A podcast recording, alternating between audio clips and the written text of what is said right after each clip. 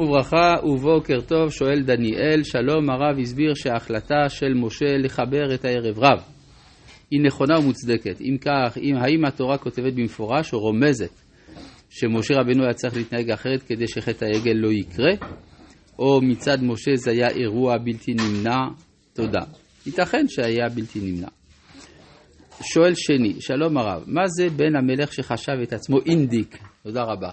אף אחד לא אמר אתמול שהוא לא יודע. טוב, זה סיפור שרבי נחמן מברסלב מספר, שהיה בן מלך שחשב שהוא אינדיק. אינדיק זה תרנגול הודו.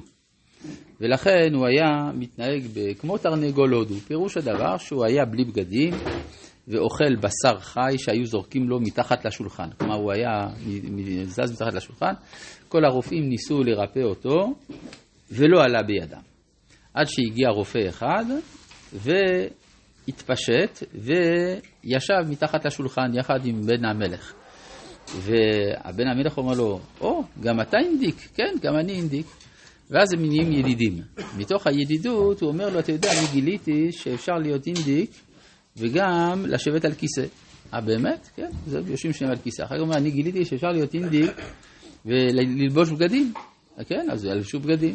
אפשר להיות אינדיק ולאכול בשר מבושל, כן, באמת וכולי, ואז הוא חזר לנורמליות. אז זה בעצם השיטה של אה, אה, אהרון. אהרון הכהן פועל כמו איזה שהוא אה, רופא, כמו הרופא של בן המלך. הוא יורד עם העם למדרגה שלו כדי להעלות אותו. וזאת השאלה האם הדבר הזה הוא מותר או אסור. אז ברור שבתורת משה הדבר הזה נאסר, כי אה, תורת משה אומרת לך שאין לחטוא יחד עם החוטא. אבל יש לזה כן יסוד במה שנקרא הוראת שעה של נביא. והוראת שעה של נביא נשארה לדורות כחלק מתורת משה, שעל זה נאמר, הווה מתלמידיו של אהרון, אוהב שלום ורודף שלום, לא לעניין אה, זה שצריך, אה, לא לעניין לחטוא, אלא אוהב את הבריות כדי לקרבן לתורה. כלומר, הוא מקרבן לתורה, איזו תורה? תורת משה. וזה בעצם הדבר שמתברר כאן. אה, במהלך הדברים, אני רק רוצה גם להזכיר לכל השומעים שלנו, שאנחנו בעיצומו ממש, היום, היום הפיק של הקמפיין הגיוס למען ברית עולם, ואני חושב ש... אה, כדאי שכולנו נהיה שותפים בדבר הגדול הזה. בסוף, ה, אה, בסוף השיעור גם יישלח קישור לכל המעוניין להצטרף ולהשתתף בקמפיין החשוב הזה. אני קורא לכם ממעמקי ליבי וממעמקי אה, בקשתה של קהילת בית יהודה להיות שותפים בדבר הגדול הזה. והנה אנחנו ממשיכים בלימוד הספר שמות, אנחנו בפרק ל"ב בפרשת כי תישא, ואנחנו בפסוק כ"ה. אה, האמת היא שברוך השם שעברנו את פסוק כ"ד, כי היו אומרים שזה קשור, ואומר להם למי זהב, התפרקו ויתנו לי, אז זה לא, לא, אז אנחנו אחרי, כן. וירא משה את העם, כי פרוע הוא. כי פרעו אהרון לשמצה בקמיהם. זאת אומרת, מה זה אה, לשמצה בקמיהם? שזה המשמיצים, הקמים עלינו, משמיצים אותנו, כן? גם בספר הכוזרי, מאמר ראשון, מלך כוזר אומר לחבר, איך אתה אומר שעם ישראל זה עם של סגולה, עם מיוחד, והנה מיד אחרי שהם שמעו את הדיבור, הם עשו את העגל. הדבר הזה פוגע במחשבה שעם ישראל הוא עם סגולה, לפחות במבט ראשון. וזה מה שאומר כאן אה, הכתוב, לשמצה בקמיהם. כלומר, אומר הרב קוק גם באורות, אם לא היה חטא העגל, היו ישראל כובשים את ארץ ישראל בלא מלחמה, אלא העמים בעצמם היו נכנעים לפנינו ונותנים לנו את הארץ, ושמחים שאנחנו באים ולוקחים את מקומם. אבל אה, חטא העגל הוא נקודת השבירה, נקודה שמאפשרת לחשוב שעם ישראל הוא לא אותו העם המיוחד, אבל האמת היא שאם אנחנו מעמיקים בפסוקים, אנחנו מבינים שזה בדיוק ההפך. עם ישראל, למרות חטא העגל, הוא עם סגולה. זאת אומרת, זה בא לגלות לנו שהסגולה איננה תלויה בהתנהגותם של ישראל, אלא יש משהו פנימי גדול בתוכם, שממשיך לפעול גם במצבי שפלות.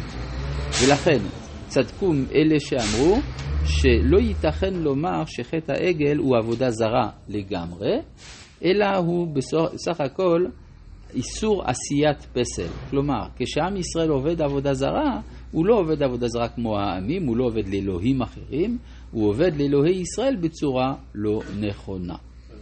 במהלך הדורות, נגיד, בתקופת המלכים שהיו... כן, במהלך הדורות זה היה, אבל כאן מדובר בלידה של האומה, וזה מה שמשמעותי. האם כשהאומה נולדת היא אומה העובדת אלוהים אחרים או לא.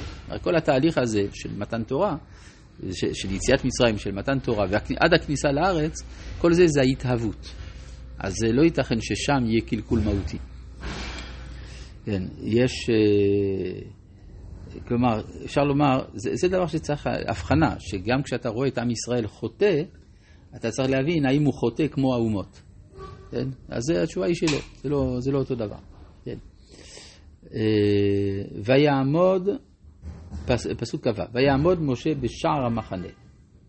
ויאמר מי להשם אליי ויאספו אליו כל בני לוי. מה זה שער המחנה? וכי למחנה יש שער? אלא יכול להיות שהיה שער גם למחנה, אבל גם מחנה באופן טבעי שער לא כל כך עוזר לו, יש, אין חומה מסביב למחנה וכו'. אלא מוכרחים לומר שהמילה שער כאן מציינת את בית הדין, כן? ואל שער מקומו, שער עירו, כל הדברים האלה תמיד נאמרים על המקום שבו יושב בית הדין. אפשר לראות גם בחפירות הארכיאולוגיות בשומרון, אה, שם רואים את שרידי המקום של השוק, השוק המרכזי, ושם יש ספסל מעוגל מאבן שישב שם בית הדין.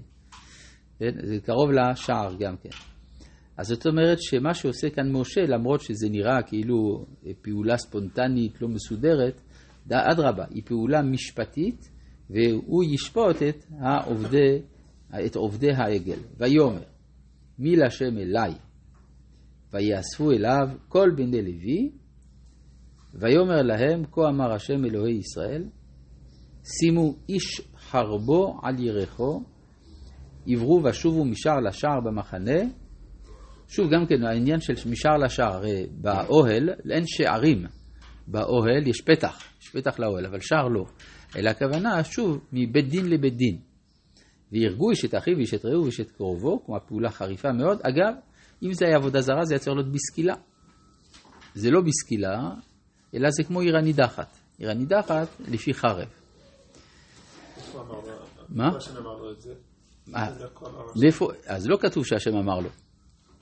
יש הרבה דברים כאלה, אבל הוא אומר כה אמר השם, סימן שהשם אמר לו. מן הסתם, כן.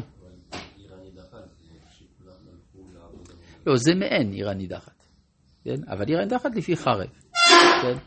ואז זה מה שגם משה אומר כאן, הרגו איש את אחיו ויש את רעהו איש את קרובו, הכוונה, אה, הקרובים שעבדו עבודה זרה, זה הכוונה, מהשבטים האחרים. ויעשו בני לוי כדבר משה, ויפול מן העם ביום ההוא כשלושת אלפי איש, מה שאגב מהווה הוכחה שעובדי העגל בפועל היו רק שלושת אלפים. כן, כך אומר רבי יהודה הלוי. אז למה כל העם כולו אשם, אם זה רק שלושת אלפים? אלא יש הבדל. יש אלה שזיבחו לעגל, יש אלה שרק סייעו. יש כאלה שרק שמחו שעושים את העגל. כלומר, יש מעגלים מעגלים, אבל בסופו של דבר כולם בדרגה זאת או אחרת מסכימים. ויאמר משה, מילאו ידכם היום לשם כי איש בבנו ובאחיו, לתת עליכם היום ברכה. מה זה מילאו ידיכם? למלא יד הכוונה לתת תפקיד. כלומר, דווקא בשעה הזאת שבט לוי נתברך לקבל תפקיד בעבודת השם, כי הם היו מוכנים גם לפגוע איש בבנו ובאחיו, אז זה לא ממש בנו, כן? אדם לא יכול להרוג את בנו, אלא הכוונה בן אשתו משבט אחר, ובאחיו, ולתת עליכם היום ברכה. טוב, אז זה הפעולה הזאת היא חריפה מאוד, אבל מעניין שאותו משה, שהוא זה שמבצע את הפעולה, פעולת העונשין, הוא גם זה שבא אחר כך לסנגר על העם בהר.